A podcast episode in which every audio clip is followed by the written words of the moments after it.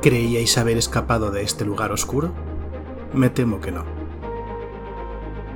Pero ánimo, la noche parece mucho más tenebrosa justo antes del amanecer.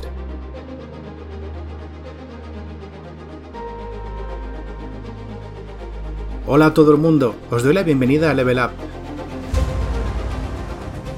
un podcast ofrecido por Ediciones Shadowlands, dedicado a Dungeons and Dragons, en el que te echaré una mano para acercarte al juego y empezar tus aventuras en sus mundos. Yo soy Nacho G. Master y seguimos hablando de los distintos libros que han salido para Dungeons and Dragons quinta edición. Ya sabéis, los libros eh, oficiales, por así decirlo, de Wizards of the Coast, la editorial que edita el juego y vamos a acabar de hablar del mundo de Ravenloft o Ravenloft, lo que más rabia os dé, hablando del único suplemento que ha salido para esta edición eh, sobre este plano, sobre el plano de las sombras, que es la guía de Van Richten sobre o para Ravenloft. Pero antes quiero recordaros que si os da por meteros en shadowlands.es barra levelup y apuntaos a la lista de correo, podéis eh, recibir unas aventurillas muy interesantes y además de eso estaréis al corriente de cuando salen estos programas que yo sé que os gustan mucho. Así que, bueno, no tenéis mucho que perder. Apuntaos y a disfrutar de una cosa muy buena y de otra cosa pues no tan buena, pero en fin, que ah, me lo ocurro, ¿no? Más o menos. Pero dejemos de hablar de mí y hablemos de la guía de Van Richten para Ravenloft.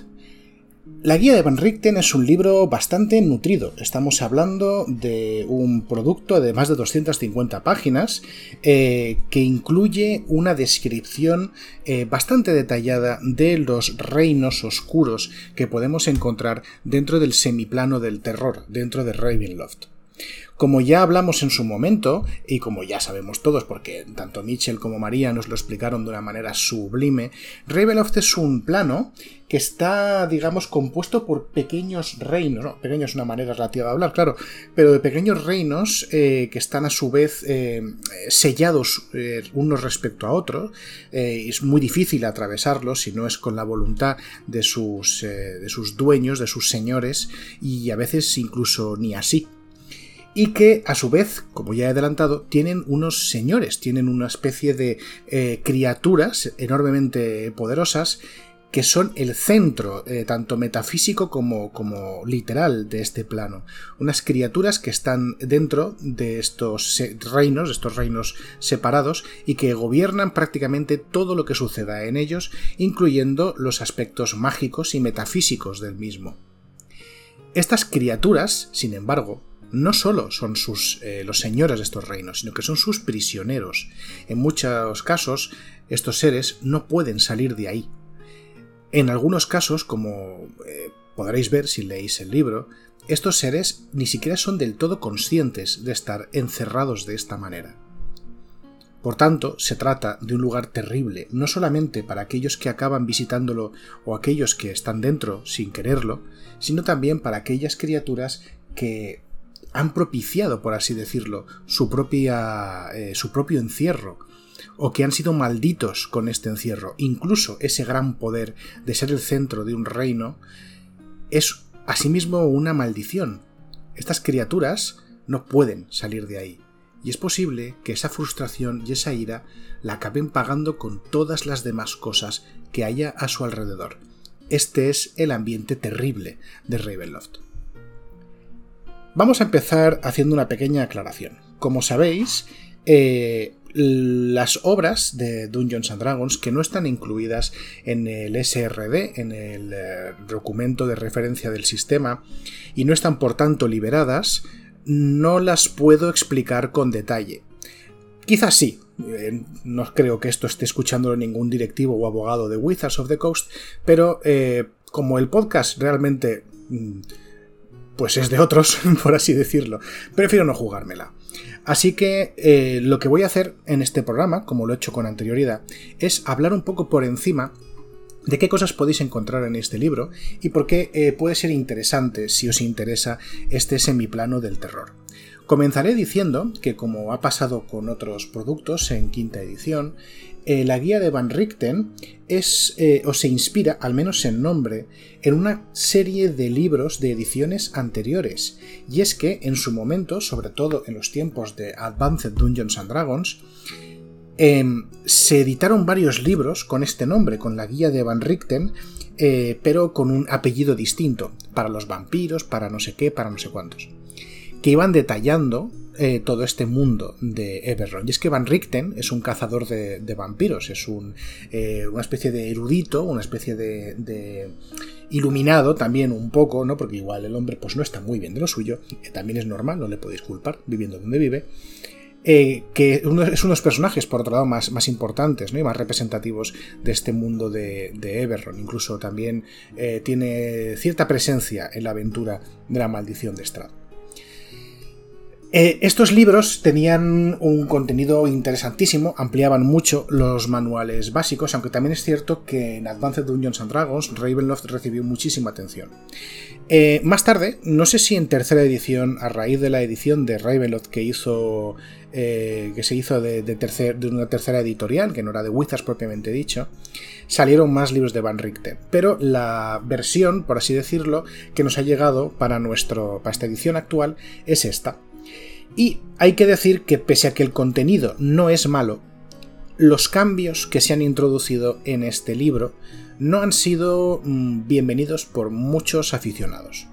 Simplemente en muchos casos porque se trata de cambios, se trata de cosas que antes funcionaban bien como ambientación en, en Ravenloft y ahora ya no están.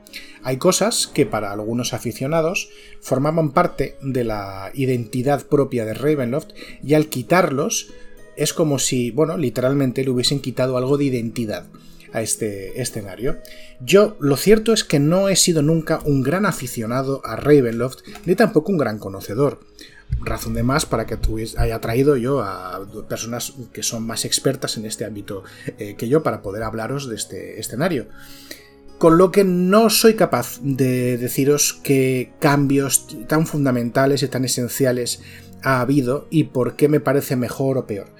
De ese modo, lo que yo os voy a hablar es un poco del contenido del libro, sin entrar a juzgar eh, si esto es nuevo, si no es nuevo, o si me parece bien o si me parece mal. Con lo cual, mm, no soy un, buen juez de, la calidad de estos cambios que han sido introducidos. Eh, introducidos.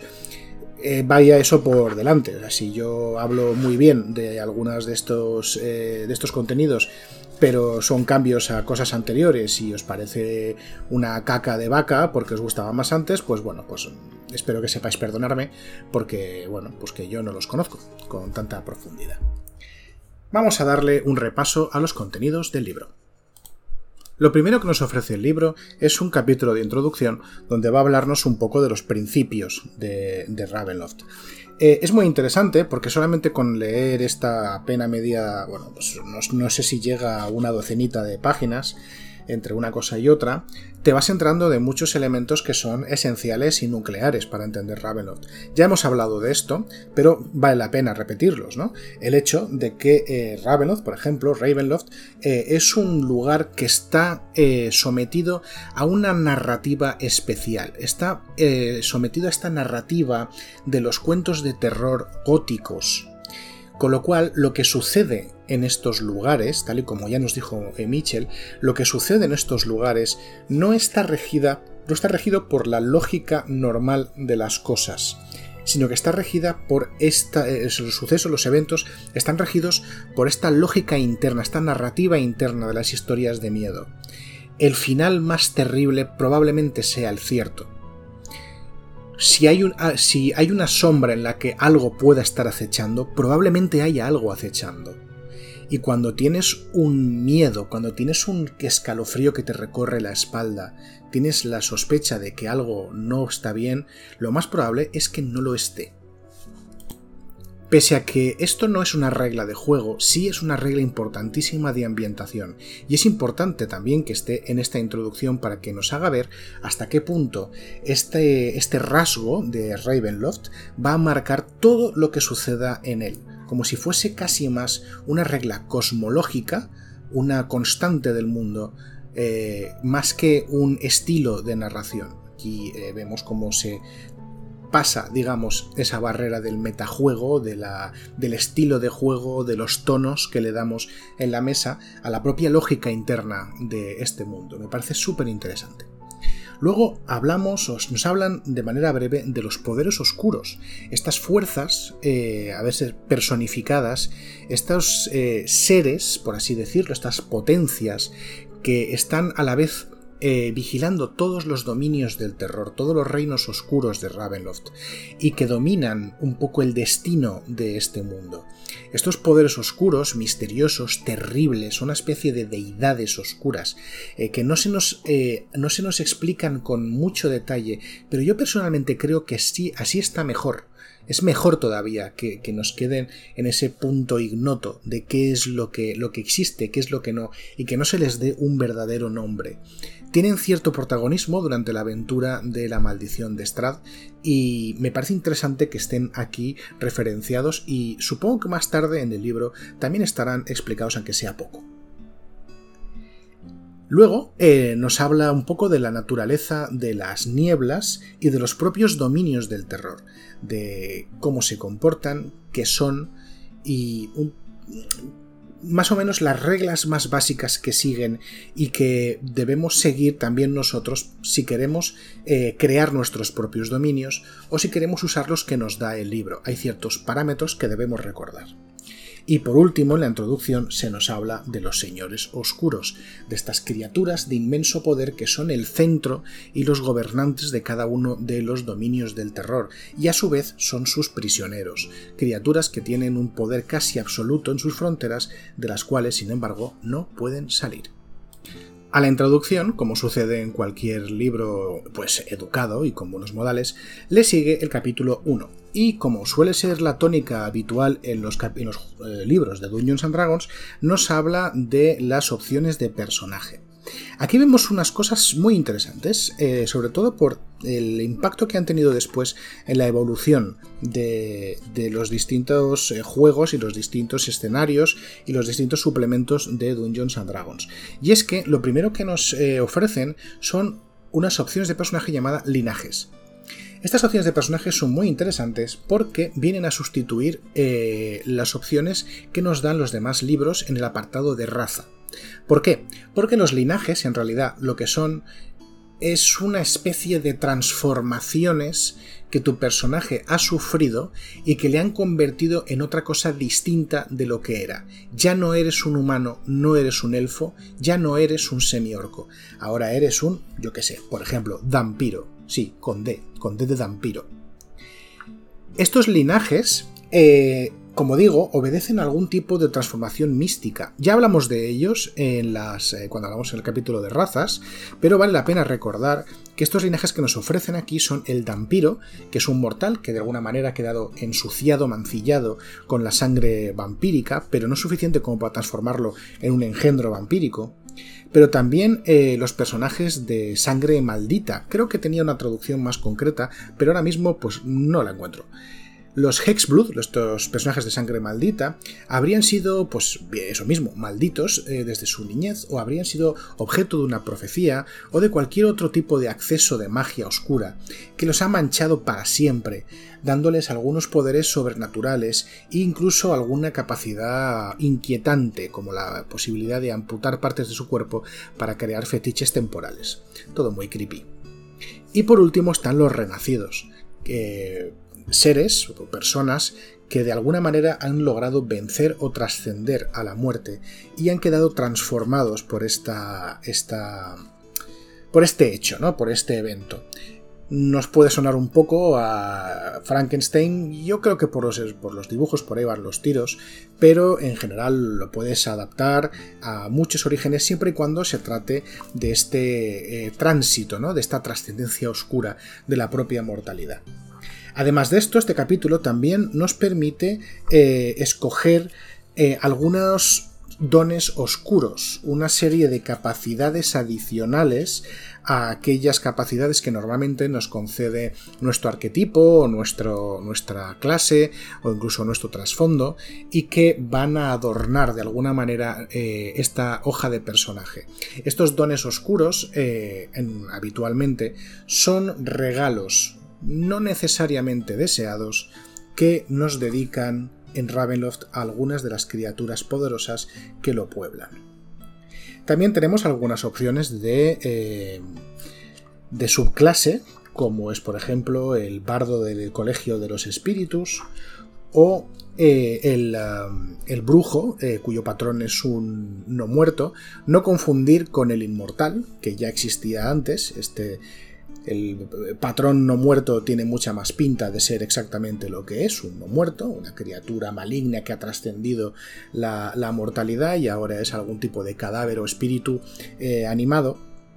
Y luego tenemos una generosa lista de trasfondos que eh, podemos usar aquí o podemos adaptar para otros, otros de nuestras partidas como ya es habitual. El capítulo 2 nos da una serie de consejos sobre cómo elaborar nuestras propias, eh, nuestros propios dominios del terror y por supuesto también para crear nuestros propios señores oscuros. Porque una de las cosas que tiene Ravenloft es que eh, es un escenario muy maleable. Eh, pese a que hay una lista un poco más adelante de los dominios del terror conocidos, eso no quiere decir que sean los únicos que pueden existir o que vayan a existir jamás, sino que en algunas ocasiones eh, algunos nuevos dominios pueden crearse no solamente pueden crearse, sino que puede que ya estuviesen ahí desde hace muchísimo tiempo, pero todavía nadie fuera de ellos los hubiese descubierto. Y otra cosa que es muy interesante, y yo creo que es uno de los puntos fuertes de este libro, es que nos hace una... Eh, ¿Cómo decirlo? Un tour corto, un tour eh, pero muy interesante, con muchas ideas, sobre aquellos tipos de horror que de una manera más habitual se dan en la narrativa. Horror corporal, el horror cósmico, la fantasía oscura, el eh, horror, eh, el, horror folk, el horror folclore, eh, las historias de fantasmas y el horror gótico además de hacernos otras referencias a otros subgéneros, como es el slasher, el horror psicológico, en las historias de, detectivescas con un toque ocultista, o eh, las historias de, desastres que nos pueden también llenar de ese, sentimiento de desasosiego. Con estas ideas, con estos, este repaso de géneros de horror dentro de la narrativa, también nos está ayudando a escoger qué tipo de elementos queremos que aparezcan en este dominio de nuestra creación, o bien qué tipo de elementos vamos a introducir en dominios ya existentes. Hay otras partes del libro que también hacen referencia a cómo dirigir terror u horror, mejor dicho, me gusta más el término horror para estos casos, cómo dirigir horror y qué herramientas y técnicas podemos emplear para ello. Sinceramente creo que este libro, su verdadera fuerza no está tanto en hacer una representación más o menos fiel al Ravenloft de antes, sino en darnos todas estas herramientas que me parecen muy interesantes para un género que está tan cotizado, pero que requiere tanta maestría como es el horror. El capítulo 3 empieza a hablarnos sobre los propios dominios de Ravenloft, sobre los dominios del terror.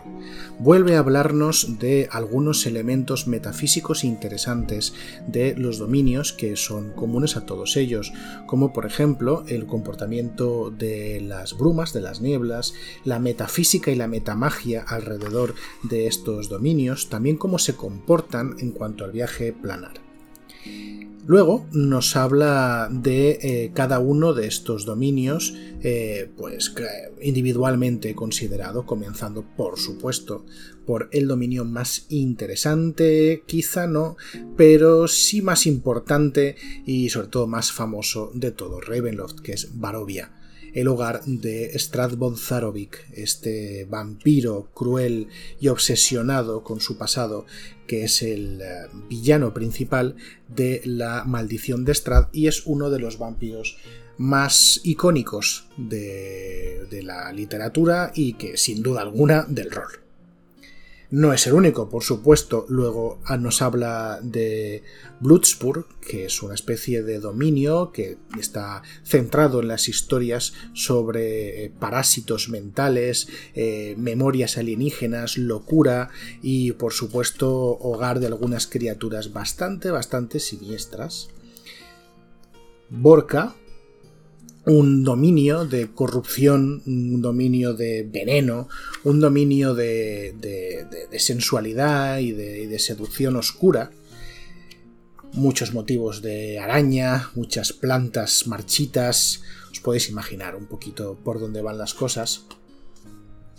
El carnaval, que es exactamente lo que parece uno de estos circos eh, que están ocultando siempre un paso por detrás de la ilusión, un paso por detrás de todo este ambiente que a veces puede ser tan sórdido de estos circos itinerantes.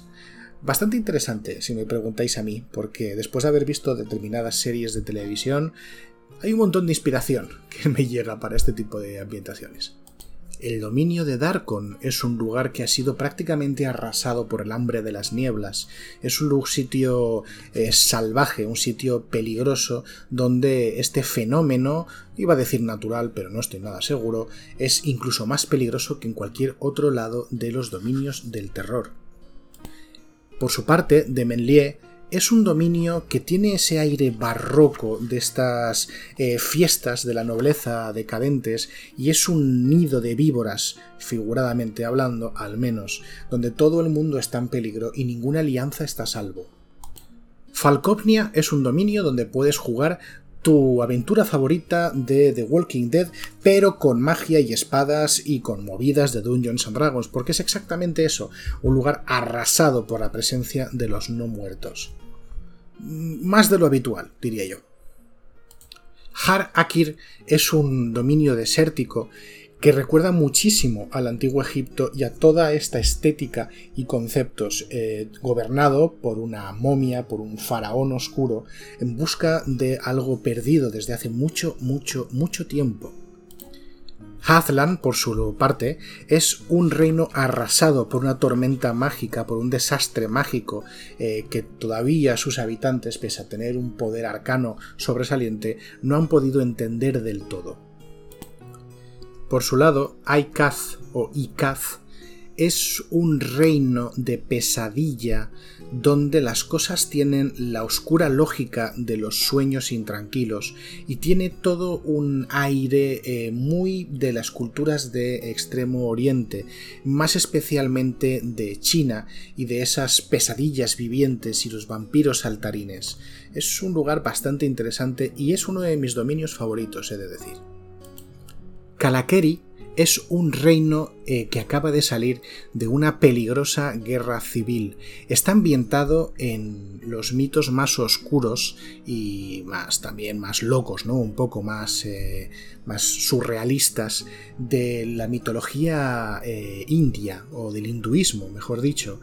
Y está bastante guay porque es un lugar cubierto casi completamente por junglas, donde las ciudades se alzan en medio de esta selva impenetrable y eh, su, su, digamos su tema central es esa es la rebeldía contra el poder son las traiciones constantes el, el estado de un lugar salvaje casi imposible de domar pero donde ni siquiera las ciudades son seguras, porque todavía está el germen de la guerra civil, de los enfrentamientos entre distintas, eh, digamos, facciones de, poder.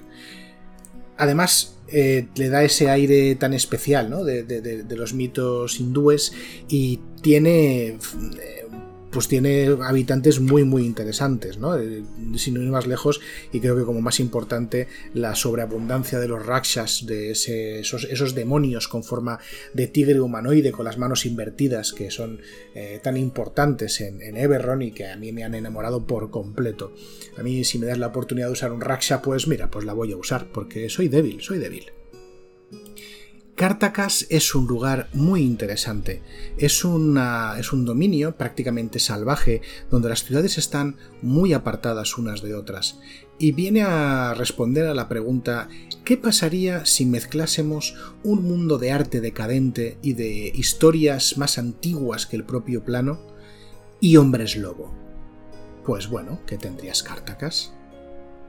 Luego tenemos a la Mordia, un reino helado bajo cuyo hielo y nieve se esconden cosas de tiempos arcanos. Algunos de sus habitantes han logrado gobernar a una especie de ciencia arcana extraña, maldita, que convierte a unas cosas en otras, nada, por supuesto, demasiado natural, ni sano, para qué engañarnos. Por su parte, Mordent es el lugar perfecto si a ti lo que te van son las historias de antiguas mansiones encantadas, almas sin descanso y lugares malditos con grandes herencias familiares mancilladas por la pena y la, el pesar y la pérdida. Si te va ese todo, todo ese rollito gótico, este semiplano del terror va a hacer tus delicias. Rishemulo tiene otra, otra movida distinta que a mí personalmente me gusta muchísimo porque me recuerda mucho a este videojuego. Creo que se llama A Plague Tale. Eh, soy muy malo con los videojuegos. Pero, y esto lo digo porque Rishemulo es un dominio del terror que está subyugado por la peste, por la enfermedad y por las ratas, que son omnipresentes y llevan la podredumbre allí donde viajan, pero no solo por ellas, sino también por unas hermanas o primas más grandes y de dos patas. Ya sé lo que estáis pensando, pero en el caso de Dungeons and Dragons se trata de hombres rata, licántropos rata, y no de esas otras ratas que mucha gente ya estaba imaginándose, que vienen de otro mundo. Ya sabéis, uno de unos martillos de guerra. Tepest es un dominio del terror que está basado en las ideas del folk horror, de todo este, estos paisajes agrestes, estos campos oscuros y estos bosques densos, donde las hadas os obligan a hacer pactos o hacen cosas terribles con la gente de alrededor, donde las brujas depredan y donde los hombres de mimbre que puedes hacer para quemar eh, y bendecir la cosecha pueden volverse en tu contra de una manera u otra. Por último, el dominio de Valachan es otra selva asfixiante, otro lugar oscuro, pero esta vez es un lugar de depredadores, donde aquellos que intentan entrar para cobrarse una presa interesante o para lograr un trofeo que demuestre su valor son a menudo cazados a su vez, y las más de las veces se acaban convirtiendo en la cena de algo más grande, más fuerte y sobre todo más peligroso. Por supuesto, estos que acabo de nombrar son los dominios del terror más grandes y conocidos, y además de aquellos que puedas crear tú, también hay otras ideas y dominios menos conocidos en las siguientes páginas. Probablemente el que más me guste a mí, y es porque tiene que ver con Everron, no me escondo, es el... Eh, es, que es muy acojonante. Es eh, el llamado tren del luto, el tren 1313 de Cire cuando hablemos de Everron lo entenderéis muchísimo mejor, pero baste decir con que se trata de un rayo carril fantasma que va eh, recorriendo las tierras y los dominios de Ravenloft eh, con un montón de almas atrapadas dentro y con un extraño maquinista cuya identidad es sospechada pero desconocida. ¿Os apetece daros una vueltecita en un rayo carril que no tiene ningún tipo de parada prevista y de que no sabéis ni siquiera quién conduce? A mí también. Este capítulo termina con una sección de los eh, vagantes de las brumas o de las nieblas, de un grupo de, personajes, de PNJs, que son capaces de alguna manera de viajar de un dominio a otro. Y la verdad es que son un conjunto de PNJs súper, súper interesantes que la verdad es que dan, gracia, dan, ganas de, meter dentro de, tus historias. Me recuerda un poco a los Planeswalker de Magic, pero acotados a estos dominios del terror. El capítulo cuarto es súper interesante porque se trata de una guía para crear aventuras de horror. Y básicamente es todo lo que hace. Durante una cantidad significativa de, de páginas, estamos hablando pues 30 y pico, 40 páginas, no para de hablarnos de trucos, de técnicas, de ideas, de clichés que nos podemos, podemos usar para subvertir, incluso de ritmos de partida, de cómo introducir eh, escenas de terror y alternarlas con otros momentos más, eh, más de calma. También nos da una serie de herramientas para poder eh, hacer más interesantes estas partidas de horror, cómo meter reglas sobre miedo, sobre estrés mental, maldiciones, eh, trampas eh, que tengan que ver más con lo maldito y con lo terrible y místico que con lo físico, como un...